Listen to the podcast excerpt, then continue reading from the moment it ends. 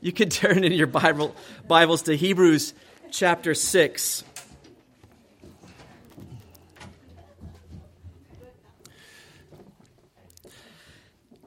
Okay, well, we have finally come to the third warning in the book of Hebrews. Uh, I tried my best to prepare you all for this uh, uh, last week, and probably that's why there's so many missing today. I've scared everyone away. Um, but uh, everyone knows, I mean, everyone knows, but most people know that, that Hebrews chapter 6, it's a difficult section of Scripture. It's one of the hardest or harshest, I would say, maybe most even terrifying sections of Scripture.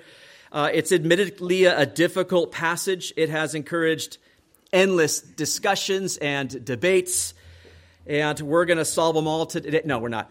But I just want to. I want what I want to do today is I want to take us to the heart of the warning, just to, just to begin with here, and it's right in the middle of chapter six, and it's found in verses four through six, and then we'll kind of go go from there chapter 6, verse 4 says this For it is impossible for those who were once enlightened and have tasted the heavenly gift and have become partakers of the Holy Spirit and have tasted the good word of God and the powers of the age to come, if they fall away, to renew them again to repentance, since they crucify again for themselves the Son of God and put him to an open shame.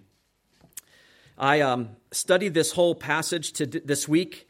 I went through uh, the, the eight verses uh, thoroughly, and by the time I was done, I realized that I had way more than one sermon, more than we could do today, and, especially today is a communion Sunday. And so, I, I, mean, I think there must have been some 60 slides or something in the PowerPoint originally. I said, that's, you know, it's never going to happen unless you guys want to, you know, order dinner and just keep going. And so I, I, struggled to find a suitable stopping point, really, and to kind of cut it off at a certain point. And so I sort of really resolved, waking up this morning, that God, I'm just going to preach it until we run out of time. And wherever we stop, we'll, we'll go on from there. Uh, but then this morning, kind of just going through it in my mind and looking through it, I, I, I did kind of find a, a suitable point to stop, and I think we'll get there. But what we probably won't get to are those four, those three verses we just read, four to six. That's where the warning comes from. And the warning is don't fall away. And like I said, endless debates have centered on the question here of, of who the author could, could possibly be speaking to. Who is it that can fall away after they were once enlightened, have tasted the heavenly gift, become partakers of the Holy Spirit, have tasted the good word of God and the powers of the age to come? Who could that be uh, to? Who is the audience? And there are four main views that I just want to present you with to begin with. The first is that some believe this to be just simply a hypothetical warning.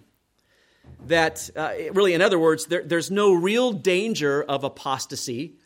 That this is just a warning against a sin that really is impossible to commit. So he's merely just using this hypothetical danger to motivate them to maturity. And I, I would, I guess, I wonder why anyone would respond to a warning uh, if there was no real danger. So I find very little credibility in that one. It's not a very popular view. The, the second one, and many believe this to be the case, that this is a passage that proves once and for all that Christians can lose their salvation. That these are actual Christians who are in danger of that very thing. And if they fall away, then no future forgiveness is available to them. And the early uh, Montanists and the Novatianists, they used, used this passage to teach that no repentance was available to a Christian if they were to, to sin significantly after their baptism. They, they could not come back to Christ.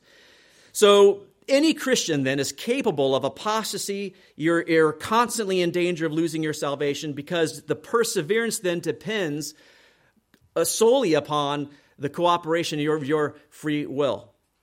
The third view is this that Christian, this is of Christians who lose their, not their salvation, lose their reward. Meaning, um, it's, it's those Christians who are maybe marginally committed, maybe they're, they're inexperienced. They're not at risk of losing salvation, but losing the heavenly rewards that we get. And so, that they stress here is that it's repentance that it is impossible to come back to, not salvation. And then the fourth view is this that this is a message to apparent believers, uh, people who look like believers, people who are perhaps good at pretending that they're believers. Uh, maybe that group that we talked about at the beginning of, of Hebrews, those intellectual believers who understand it all, believe it all, but they've made no real commitment um, uh, uh, in their own life. They have not fully embraced Christ. So they look like Christians, but they're in danger of falling away because they haven't embraced Christ. So which of these is it? Well, whichever one it is, I want to remind us that we have to approach this whole passage with the three things. One is remembering the audience.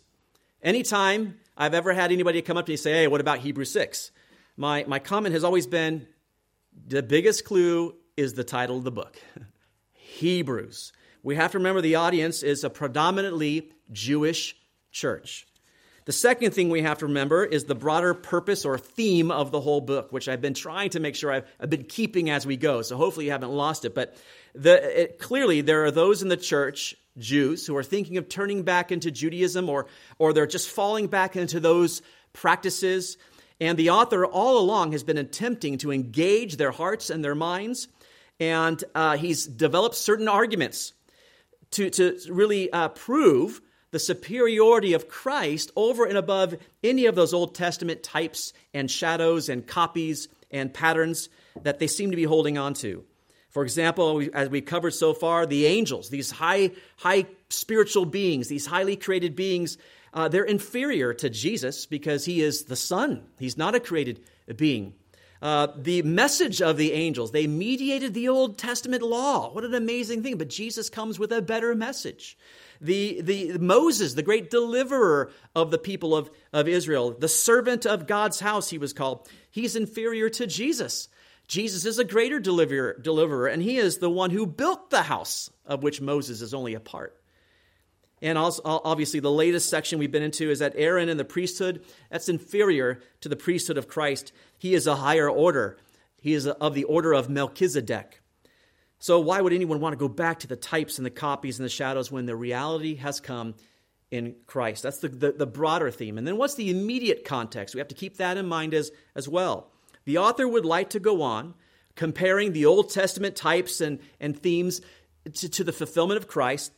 And he wants to use the subject of Melchizedek, which is particularly deep. It's difficult. And contemplating uh, that topic, and contemplating those in the audience who are thinking about returning to Judaism, he, he realizes some of them then haven't actually learned about the Old Testament. They don't realize that those things point uh, to Christ. And so they're not really ready to understand. He told us last week, we looked at this, that they need the first principles of the oracles of God. They need to be taught those again. And it is because they have become dull of hearing. Remember that phrase from verse 11? Dull of hearing. They have become sluggish in the ears, lazy in the ears. They were not always like that. There was a moment, there was a time where they were excited about Christianity. They came in with zeal, they embraced Christ, but they have fallen back and they've kind of become sluggish and lazy, and now they're dull of hearing. And the author is really concerned about their wavering mind. If they're thinking about leaving Christianity, that really calls into question their understanding of the basics their understanding of those things, not the deep things. So he's even wondering should I go on to the deep things or should I go back to the basics? Because they should have been firm on those things. And this is the primary problem that can lead to falling away. It's the spiritual laziness of some of these people. And spiritual laziness causes a regression back into childhood. That was the kind of what we looked at last week, not a maturity into to adulthood. This time, by this time, they should have been teaching others the first principles of the oracles of God, he said. And, and those are the fundamentals, the ABCs, which are found in the Old uh, Testament. The Old Testament fundamentals point to the truth or the reality in the New. But they can't do that because he called them babes. They're spiritual infants. They, they, they need milk and not solid food. And so the primary point, and we really looked all at this last week, this is just a review, really. The primary point is that spiritual infancy is not a, a permanent state. It's not a state that we can remain in. No Christian is to remain a spiritual infant. It's expected that all Christians mature and grow into spiritual adults capable of digesting solid food. And so the author gives us the solution here in verse uh, 1 to the problem of laziness. And I just want you to read it to begin with. It says this in verse 1 of chapter 6 Therefore, leaving the discussions of the elementary principles of Christ, let us go on to perfection. The whole idea, the whole key to this thing is this leaving something behind and going on towards something else. That is, that is key. Because if they don't do that, if they don't leave those things behind, then they're in danger of falling away. So let's, let's get into this passage. I'm going to read the whole thing. I'm going to read all eight verses and then we'll begin. Look at verse 1 again. Therefore, leaving the discussions of the elementary principles of Christ, let us go on to perfection, not laying again the foundation of repentance from dead works and of faith toward God, of the doctrine of baptisms, of laying on of hands, of a resurrection of the dead, and of eternal judgment. And this we will do if God permits. For it is impossible for those who were once enlightened and have tasted the heavenly gift and have become partakers of the Holy Spirit and have tasted the good word of God and the powers of the age to come, if they fall away, to renew them again to repentance, since they crucify again for themselves the Son of God and put him to an open shame. For the earth, which drinks in the rain that often comes upon it, and bears herbs useful for those by whom it is cultivated, receives blessing from God. But if it bears thorns and briers, it is rejected and near to being cursed, who, whose end is to be burned. Let me pray. Oh, Lord, we just pray that you would bless our time in your word. Lord, we recognize this is a difficult passage, that there are deep things to understand, and Lord, we need uh, spiritual understanding. We need spiritual guidance. We pray that your, your spirit would illuminate truth to us today, Lord. We pray that you would prepare our hearts for what you want to, uh, to teach us. And Lord, we just pray that we would be blessed and encouraged uh, by this passage. I know it has some difficult things and some harsh uh, things, Lord, but the warnings are there for a reason, Lord, because you, you don't wish that any would perish, but that all would come to salvation. And so I just pray, Lord, that, that as we go through this, your spirit of grace would be here as well, that no one would feel that they are beyond saving, for none are there. Pray these things in Jesus' name. Amen. Well, let's just jump into this here. Um, verse 1, we're going to look at this in just a simple outline for us today, and this is probably the only point we're going to cover today because there's much to cover. But the first point is this it's a simple instruction that's given, a simple instruction. He condemned them really for the laziness, uh, the fact that they're babes, that they haven't moved on, that they uh, need to go back to the old uh, things, and that it should be moving forward. And so he says, here's the solution. Therefore, leaving the discussion of the elementary principles of Christ, let us go on to perfection. So that therefore is tying us back to that passage. Because you are a babe, because you are needing milk and not the solid food, we need to leave the discussions of the elementary principles of Christ. Now, in the Greek here, the word principles that you see there in verse 1 isn't actually there. The word principles is stoicheion, and it was seen in verse 12 of chapter 5. I just want you to go back and look at it. In verse 12 of chapter 5, it says this For though by this time you, you ought to be teachers, you need someone to teach you again the first principles of the oracles of God. Now, now we looked at that word last uh, week. That's that word stoichon, and it means, well, it means the fundamental primary principles, the elemental uh, building blocks of, of anything, of whatever uh, it is. But that word is not actually here in verse 1 in the Greek.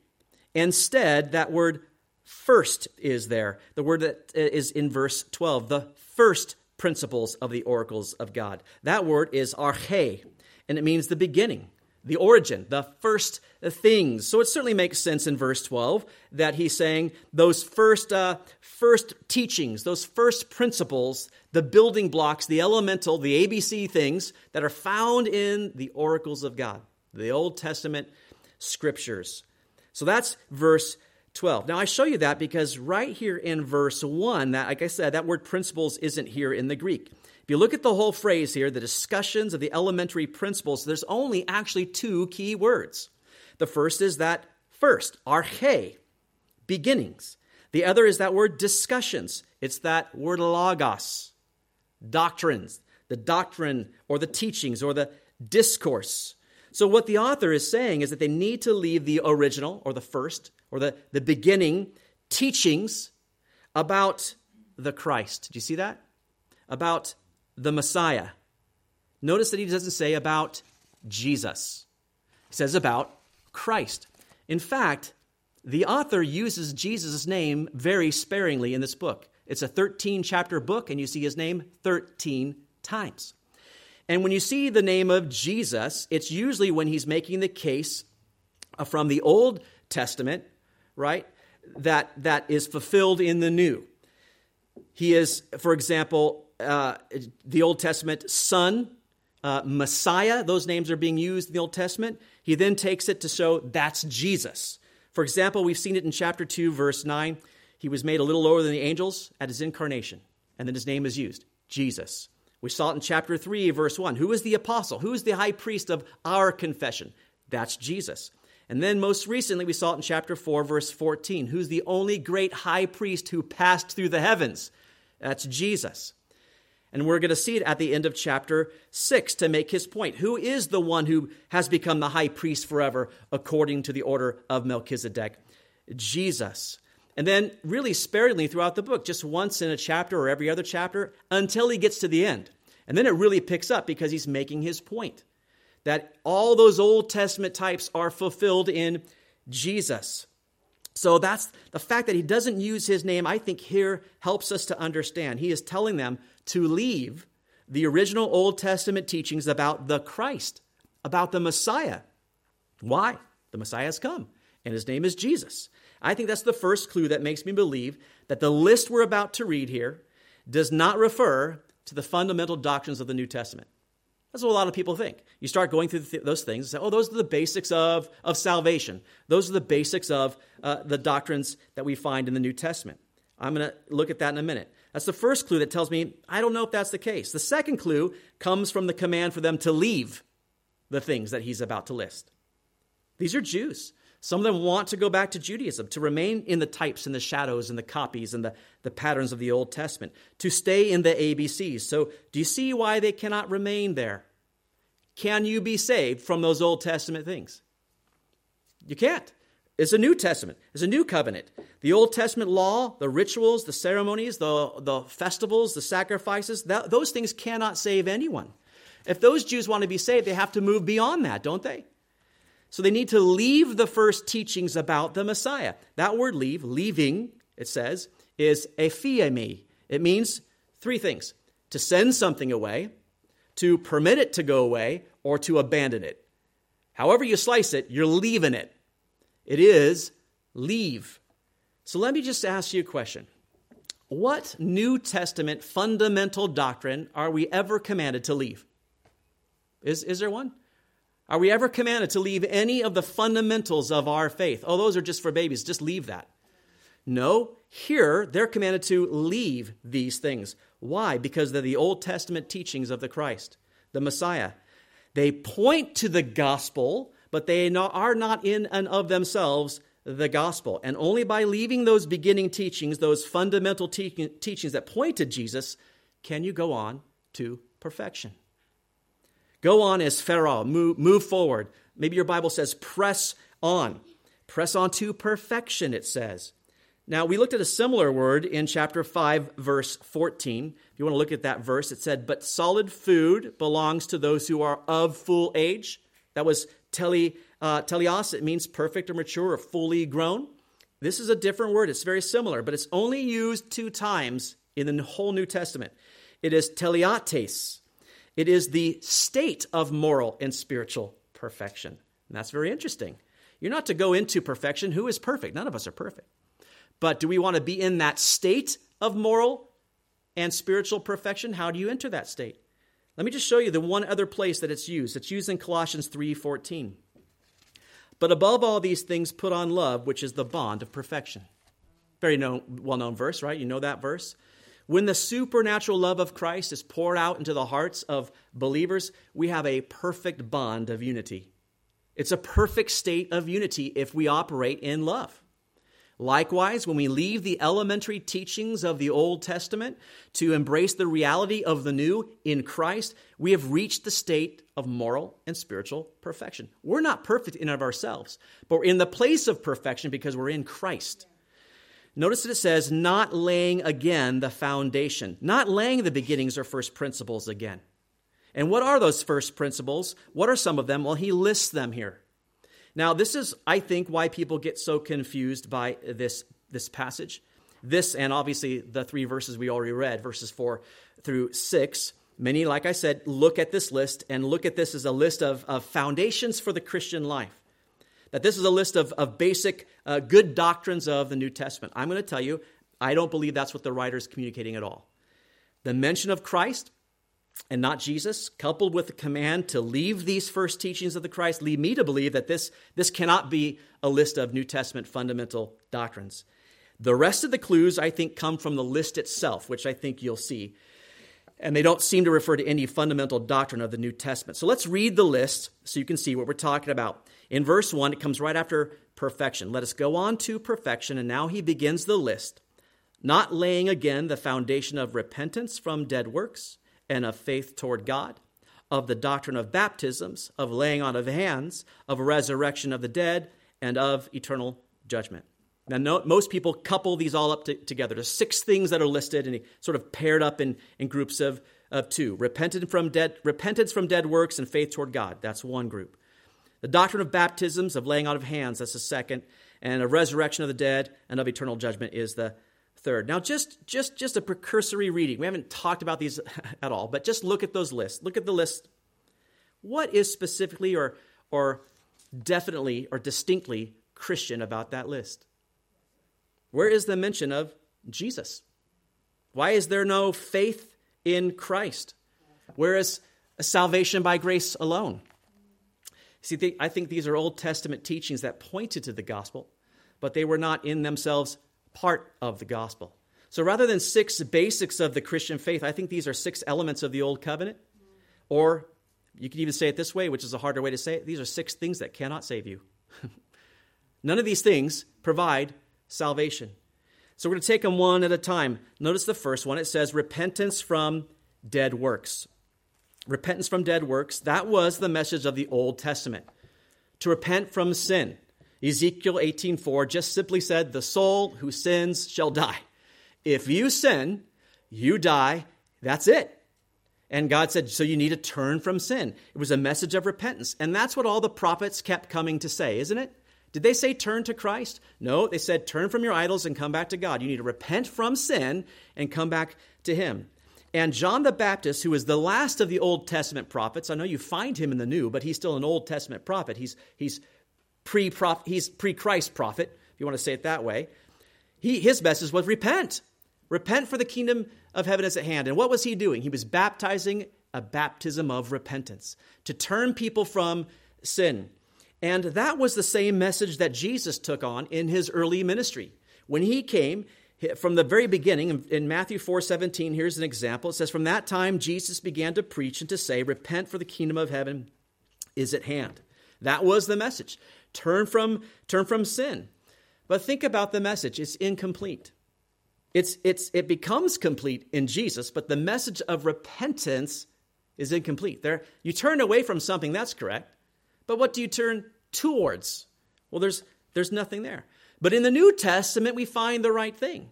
We find that, that, that Paul and, and, the, and the, the, the apostles, they, they all began to preach a message that included repentance, but added faith toward Jesus.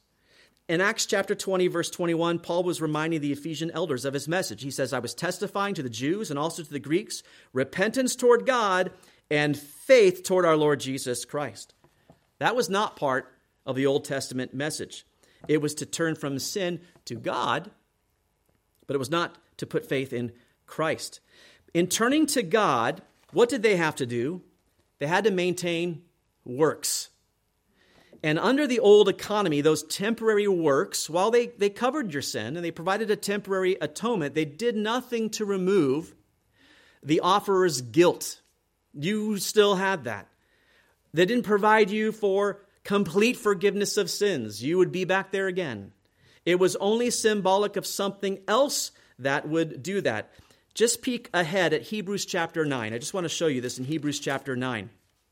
Obviously, we're going to get there, but, but this is what he touches on there. In Hebrews chapter 9, verse 9, verse 9, it says this It was symbolic for the present time in which both gifts and sacrifices are offered, which cannot make him who performed the service perfect in regard to the conscience. It is nothing for your conscience. Nothing for that faculty that tells you you've done wrong, you've done wrong, you've done wrong. The guilt. It does nothing for those things. You needed something else. And in verse 14, well, we find it. Look at verse 14 of chapter 9. How much more shall the blood of Christ, when through the eternal Spirit offered himself without spot to God, cleanse your conscience from dead works to serve the living God?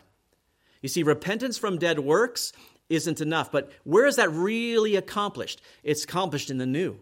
When we repent of sin and we find salvation in Christ, our conscience is even cleansed. That's the only thing that cleanses you from dead works. It's the blood of Christ. Now, let me just ask you are we to leave that teaching behind? Is that an elementary teaching of Christ that we should, we should leave behind, that New Testament? Absolutely not. Or should we leave behind the Old Testament teaching of repentance from dead works? I think that's what it's pointing to. But it all goes on, doesn't it? Look at the next one. It says, go back to our passage, it says faith toward God. Not just repentance from dead works, but also of faith toward God. All of those rituals, those ceremonies, those sacrifices, the festivals, all those things were meant to, to, to demonstrate your faith toward God. But this is not sal- uh, sufficient for salvation in the New Testament. We can't have faith toward God without having faith in someone else. Do you know that? I know you know that. I know you know scriptures that's coming to your mind right now. We have to have faith in his son, don't we? In John 14, 6, Jesus said it himself I am the way, the truth, and the life, and no one comes to the Father except through me. Uh, the tr- truth is evidenced even by the first apostolic gospel preaching that Peter gave um, Pentecost in Acts 2:38. Peter said this, "Repent and let every one of you be baptized in the name of Jesus Christ for the remission of sins, and you shall receive the gift of the Holy Spirit." Repent is there, but but they were to be baptized in the name of Christ. Listen, repentance, that's a wonderful truth of the Old Testament. To turn from evil, absolutely, it's great. But it's not enough. It's not complete. It's not fulfilled because you need something else to approach God, don't you? I think we looked at that on Good Friday. What is it? Righteousness. We don't have that. But Romans 3:21 just to remind you what we looked at on Good Friday says this, but now the righteousness of God apart from the law is revealed, being witnessed by the law and the prophets, even the righteousness of God through faith in Jesus Christ to all and on all who believe, for there is no difference. You don't get righteousness through the law. You don't get it through the law and prophets. They witnessed to it, but you get it through faith in Jesus. And that's why Peter said this of, of Jesus in Acts 4:12, "Nor is there salvation in any other, for there is no other name under heaven given among men by which we must be saved." So the Old Testament repentance from dead works and and faith toward God, that's that's what that taught. Well, the New Testament teaches repentance from dead works and faith toward Jesus, the only way to God. You see the difference? So those two things I struggle to see how those are New Testament teachings, but they're definitely there in the Old. Let's look at the next one. This is a fun one of the doctrine of baptisms. There it is. I've already lost some of you. Some of you thinking right now, well, there, that's certainly speaking of the New, New Testament. It says baptisms, and baptisms, that's a New Testament doctrine. Well, not so fast. The word baptisms here is not baptizo, which is the word for baptisms. 80 times in your New Testament. If you're going to go and look up every time baptism is used for Christian baptism, it is baptizo. It means to immerse, it means to submerge. I made little baptism pamphlets that we keep back there sometimes. I think they've all been, and I, I define all, all those things in there. It's baptizo. That's not the word that's used here. The word used here is baptismos. Guess what baptismos means? Ceremonial washings. Now, this is why this gets tricky, and this is why we need to know why our Bibles were rendered a certain way in terms of translations. This word is only used four times. And every single time it's used, it's rendered washings. The only place it's not is right here. Right here, it says baptisms. It clearly says that in my New King James, the doctrine of baptisms. Well, let me show you the other three places where it's rendered as washings. Twice in Mark chapter 7. Here it is, verses 4 and 8. When they come from the marketplace, they do not eat unless they wash. And there are many other things which they received and hold, like the washing of cups and pitchers and copper vessels and couches. And the verse 8, it kind of says the same thing. For laying aside the commandment of God, you hold the tradition of men, the washing of pitchers. These are ceremony things washing out the pitchers, washing out the cups. So it's used twice there, and it's used once in Hebrews 9, of all places. Hebrews 9, verse 10. It says this being concerned only with foods and drinks, various washings, so that's ceremonial washings, and fleshly ordinances imposed until the time of Reformation, clearly referring to the Old Testament things the foods, what you should drink, eat, what you should drink, how you should wash, the fleshly ordinances. So the question is, why then is it rendered as baptisms here? Why is it not washings if it's used as washings everywhere else? It is simply this it's the confusion over the meaning of the text. That's all it is. Many believe this to be a list of Christian doctrines. They read verses 4 to 6 and think, think that's talking about a Christian as well. And so the translators said it must be referring to Christian baptisms, and so you get baptisms here. That's how that happens. But let's see, forget that aside, let's really see what the author had in mind, shall we? Let's look at this. Now, ceremonial washings, those are a part of a Jewish life. You always had your basin by the door, and boy, you did those washings, they happened all the time. Jesus' disciples, they were even criticized for not washing their hands before they, they ate. Now, what did that do? That was the outward cleansing that was meant to point toward their need for an inward cleansing. That's what that was for. Um, Jesus tried teaching this truth in the New Testament to a teacher of the law named Nicodemus. And in John chapter 3, verse 5, he said this to him Jesus answered, Most assuredly I say to you, unless one is born of water and the Spirit, he cannot enter the kingdom of God. And Nicodemus doesn't understand this. And Jesus is actually shocked that Nicodemus doesn't understand this. He says, Are you a teacher of Israel? And, and you don't know these, these things? Now, why was Jesus shocked that the teacher didn't know these things? Because he's a teacher of the law. And he should have known these things because he should have read these things in the Old Testament passages, like Ezekiel 36 25.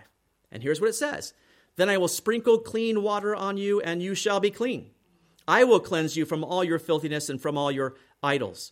And that passage goes on to t- talk about the heart, that I'll take out your heart of stone and put in a heart of flesh. It talks about what is that? Regeneration, being born again, which is exactly what Jesus is trying to teach Nicodemus. You need to be reborn. So if that is, is being talked about in the Old Testament, shouldn't we expect to see that in the New, even beyond Jesus? Yeah, and we do. We, we see it in Titus 3 5. Not by works of righteousness which we have done, but according to his mercy, he saved us through the washing of regeneration and renewing of the Holy Spirit. There we kind of find out what washing, New Testament washing is called. It's called regeneration. That's being born again. 2 Corinthians 5 17 is a well known verse. This is us being made new, being born again. Therefore, if anyone is in Christ, he is a new creation. Old things have passed away, and behold, all things have become new. So the New Testament washings are supernatural, they're spiritual, but they're not physical. The Old Testament uh, washings were just meant to point to the new. The author has used baptismos, I think, purposefully, because they need to leave those outward symbolic things and come to the one who cleanses internally. Does that make sense? Well, let's go on to this one because laying on of hands is another one. Laying on of hands is the, is the one that comes after baptisms. Is there a New Testament fundamental uh, principle, uh, foundational to our faith on laying on of hands? Well, there was a New Testament apostolic practice of laying on of hands. Let me just show you a couple places where it happens. Uh, you might remember the apostles were overworked. They couldn't um, take care of the widows. And so they said, let's find seven men of good reputation and full of the Holy Spirit and full of wisdom. And they picked those seven men. Those seven men are brought before the apostles. And then it says this in Acts 6 6, whom they set before the apostles. And when they had prayed, they laid their hands on them. And that was simply a, a way to say we, we sort of ordain them for ministry. And, it happens similarly with, with Timothy, young Timothy. Uh, uh, Paul writes to him in 1 Timothy 4 14. Do not neglect the gift that is in you, which was given to you by prophecy with the laying on of hands of the eldership. They ordained him to be a young pastor, to be a minister. Another New Testament example of laying on of hands is seen, and it's only, again, seen by the apostles. Uh, when they heard that, that believers in Samaria, they, they come to faith in Christ, but they had been baptized in the name of Jesus, but they haven't received the Holy Spirit yet. So they go there, and in Acts 8:17 it says this, then they laid hands on them and they received the Holy Spirit. That's what it says. that's it. There's, there's no other teaching, there's nothing foundational about laying on of hands. I've never had anyone come up to me after service and say, So, when is the laying on of hands uh, section coming up? It's never happened in all the years I've been uh, a pastor. But let me ask you this Is there anything related to the laying on of hands in the Old Testament? Do you find anything uh, in the Old Testament? You bet you do. Let me take you there. Leviticus chapter 1. Now, remember, I told you when we, we were going into the study of Hebrews that you would really be helpful to go through Leviticus. We haven't had to do it a whole lot yet, but this is where it's really going to pay off if you've gone through Leviticus. Laying on of hands is not a New Testament doctrine. Laying on of hands is absolutely an old one. Leviticus chapter 1, you have the sacrifices being listed to you. And it begins with the burnt offerings. The burnt offerings, okay? And if you wanted to bring a, a, burnt offering, you'd have to bring this, this offering to, to the Lord, to, to, the, to the priest. And then in verse 4, this is key. This is what it, well, I'll read verse 3 and verse 4. If his offering is a burnt sacrifice of the herd, let him offer a male without blemish, and he shall offer it of his own free will at the door of the tabernacle of meeting before the Lord. Then he shall put his hand on the head of the burnt offering, and it will be accepted on his behalf to make atonement for him. So he's supposed to put his hand on the head of that offering. Now, let me just take you to uh, chapter 3. That's a burnt offering. In chapter 3, we have a peace offering. And in verse 2, it says, He shall lay his hand on the head of his offering and kill it at the door of the tabernacle of meeting. And Aaron's sons, the priests, shall sprinkle the blood all around on the altar. And then you have it again in, uh, in verse 8. It says, And he shall lay his hand on the head of his offering and kill it before the tabernacle of meeting. Once again, that's for a lamb. If he wanted to offer a goat, in verse 13, he shall lay his hand on its head and kill it before the tabernacle of meeting. If an anointed priest were to sin, in chapter 4, verse 4, he shall bring the bull to the door of the tabernacle meeting before the Lord, lay his hand on the bull's head. Are you seeing a pattern here? And kill the bull. All right. If the whole congregation sinned, you all sinned at one go. In verse 14, when the sin which they have committed becomes known, then the assembly shall offer a young bull for their sin and bring it before the tabernacle of the meeting, and the elders of the congregation shall lay their hands on the head of the bull.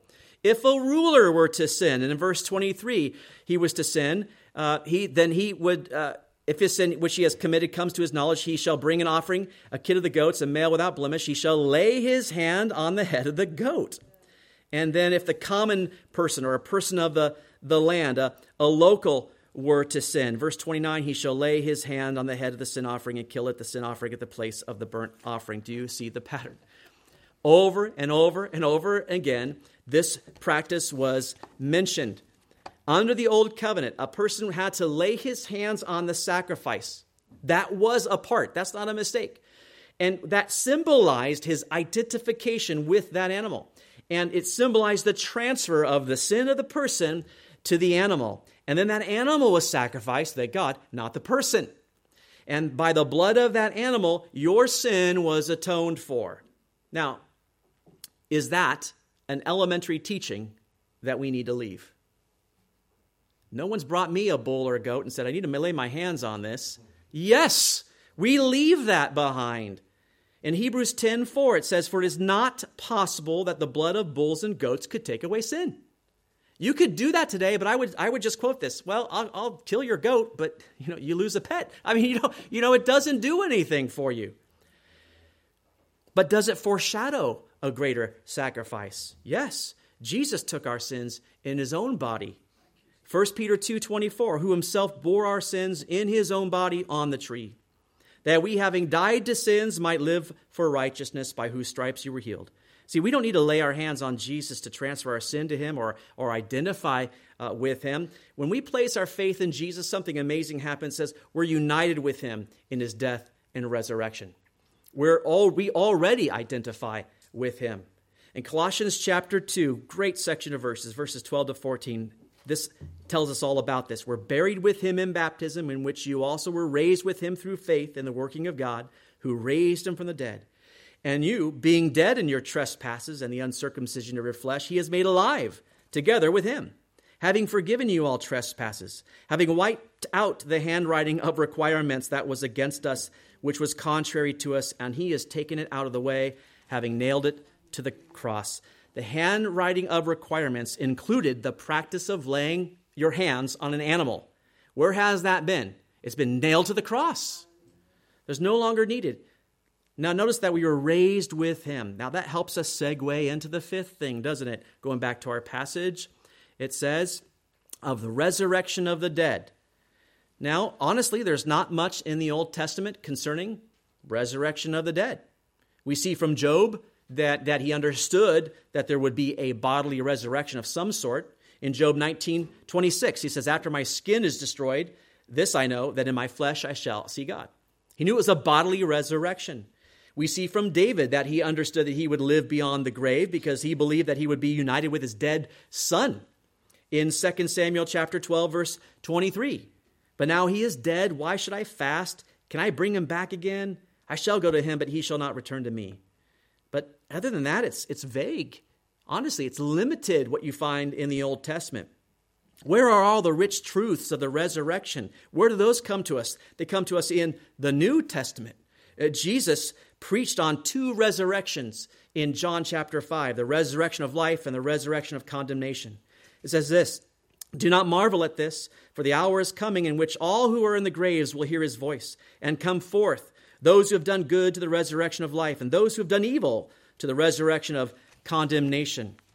You might remember Martha was, was weeping about the loss of her brother Lazarus, and, and Jesus said, Your brother will rise again. And she responded by saying, I know that he will rise again, but, you know, in the resurrection, on the, on the last day, which does show you there was a basic general understanding of that resurrection. But what did Jesus say? In John 11, 25, Jesus said to her, I am the resurrection and the life. He who believes in me, though he may die, he shall live. And whoever lives and believes in me shall never die. Do you believe this? Boy, we have so much in the New Testament. Paul goes into considerable detail in 1 Corinthians 15 about your new resurrection bodies. And John even tells us in the resurrection that we're going to be like Christ. In 1 John 3 2, it says, Beloved, now we are children of God, and it has not yet been revealed what we shall be. But we know that when he is revealed, we shall be like him, for we shall see him as he is.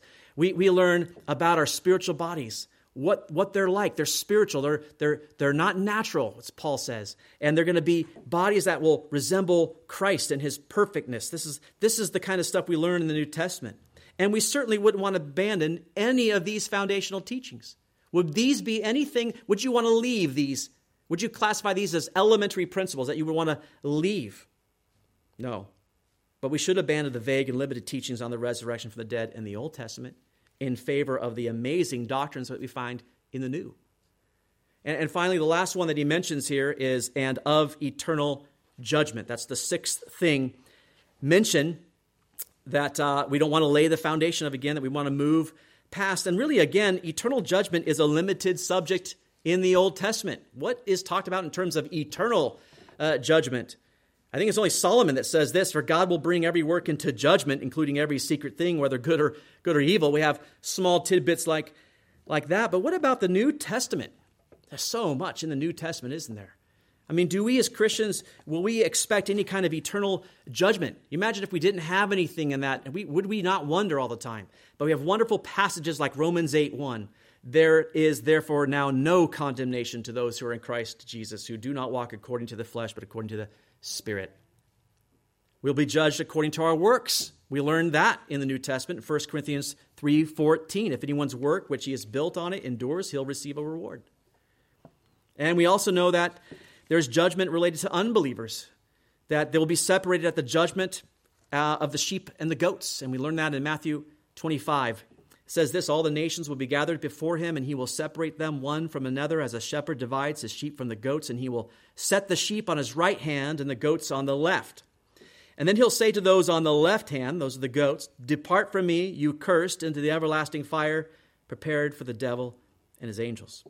And we certainly know what will happen because we have the book of Revelation and the great white throne judgment. Would any of those foundational truths be something that we should leave? No. But the Old Testament, the limited teachings of eternal judgment, uh, we should. And these jo- Jews here that he's talking to, to avoid falling away, they, they better grab on to the fulfillment, right? To, to, to the fulfillment of those Old Testament types and shadows and, and copies. They're only going to find that in Christ, they're only going to find it in the New Testament.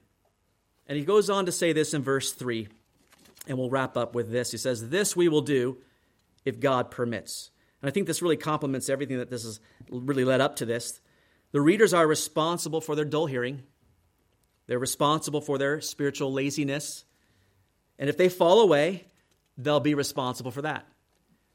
However, at the same time, if there's a spiritual breakthrough, if they, if they break through and, and grab onto these things, anchor themselves to the truths of Scripture and to the New Testament, if they come into spiritual perfection, God must permit it. If God permits, he says. And, and Scripture regularly teaches that there's human responsibility and divine sovereignty, and they're complementary. Uh, they, they go together. And, and Paul even mentioned that just in the natural course of ministry in 2 Corinthians 3 5. He says, Not that we are sufficient of ourselves to think of anything as being from ourselves, but our suffic- sufficiency is, in, is from God. It, it all comes from Him. So I do these things, but then also know that God is doing these things, and He's doing these things in me and through me. But the author here includes himself, doesn't he? Let us go on to perfection, he says. Let us do this if God permits. Why do you think he says, let us? I think that he's probably a Jew himself, that, that he has moved forward that the Jews should move forward. We cannot remain here on these first principles of the oracles of God. If we hope to come into a state of spiritual perfection and moral perfection, we've got to leave behind the discussions of the elementary principles of Christ. They have advantages, yeah, they do. And we'll look at those next week. But if they fall away after having received those advantages, there's no hope of repentance.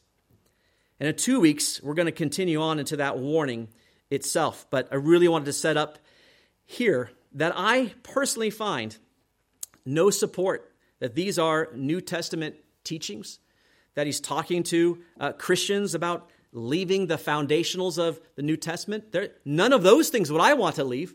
Those things are fundamental truths we hold on to. We're anchored to those, uh, those things. We must hold on to those things. The resurrection for the dead, that's, that's our hope. And Hebrews itself will say that's the anchor of the soul. I would not want to leave any of those things behind and, and, and, and go to something else. What would I go on to? But the Old Testament types, we absolutely want to leave those things and come into the new. And I think this can apply in many ways eh, for people that have not pursued just any kind of understanding of the of the truths of Scripture. Maybe maybe sit here week after week and hear these things, and and maybe it kind of goes in one ear and goes out the other. If the same message comes to, comes to you as well, that you cannot remain in a state of a, a spiritual infancy, if, as it were. That, that you kind of just maybe are sort of sanctified by just, just being in the room, you know? Uh, and we'll look at that as well next week. Your faith must be yours, and it must be in Christ, and it must be in Christ alone, and not in any of these other things. We are not found righteous in the New Testament by coming to church. We're not found righteous even by being baptized. That's a work. We're not found righteous by giving and tithing a certain amount or, or serving in the church. We're not found righteous by any of those things at all. We only find it in Christ and in Him alone. And as we prepare our hearts and minds for communion together, I just wanted to kind of scoot into this subject because I think it's important. You know, we often go through the, the First Corinthians passage there the, about communion. And Paul talks about examining our hearts so that we don't eat or drink in an unworthy manner. But in, in 2 Corinthians 13, I just, I just want to draw your attention to it really quickly here. Paul also says that there is something that we should examine our hearts uh, about, and it's even more important. In 2 Corinthians 13, verse 5, he says this Examine yourselves as to whether you are in the faith. Test yourselves that Jesus Christ is in you, unless indeed you are disqualified. And that word disqualified is the same word in our passage, and we'll look at it next week at the very end of, of verse 8 that says that those people were rejected. He says you need to examine yourselves, you need to test yourselves. And what it means is this is that ultimately people could go a lifetime sitting in a chair in a church and, and, and possibly pull it off. Well, nobody really knows that they're not really bona fide believers. E- easy to do, a whole lifetime. He says, instead of having others examine you, you should examine yourself. You're going to be the best judge of your own heart. You're going to be the one that can go, Do I really believe in Christ? Do I really trust in Him for salvation? Do I even care? Do I just like being around, you know, Christians? Or do I feel I just like the fellowship? Or do I just like the music? Or whatever it is. People are attracted to all kinds of things. He says, Examine yourselves to see whether or not you are in the faith. Do you know yourselves that Jesus Christ is in you? How can we know that Jesus is in us? In Philippians chapter 3, I think Paul gives a really good example of that. Philippians chapter 3, you know, Paul, Paul was a persecutor of the church. He, he considered himself to be the chief of sinners. If there was anybody who wasn't worthy of salvation, he saw that as himself. And certainly none of us are worthy. But in Philippians chapter 3, verse 12, he says, Not that I've already attained or am already perfected but I press on, that I may lay hold of that for which Christ Jesus has also laid hold of me. Brethren, I do not count myself to have apprehended, but one thing I do, forgetting, forgetting those things which are behind, and reaching forward to those things which are ahead, I press toward the goal for the prize of the upward call of God in Christ Jesus the writer of Hebrews is telling those Jews to forget the things that are behind, forget those, those things that you knew. We're calling you to press on now toward Christ, to take hold of, of Him. And communion is such an, a, a sweet opportunity to do that, isn't it? It's where we can eat and drink together, and the elements represent and symbolize the body and blood of, of Christ and what He did for, for us. And while it is meant for believers, because it is it is us fellowshipping with Him and with one another in this. An unbeliever would not be excluded if they were to today bow the knee, give their life to Christ.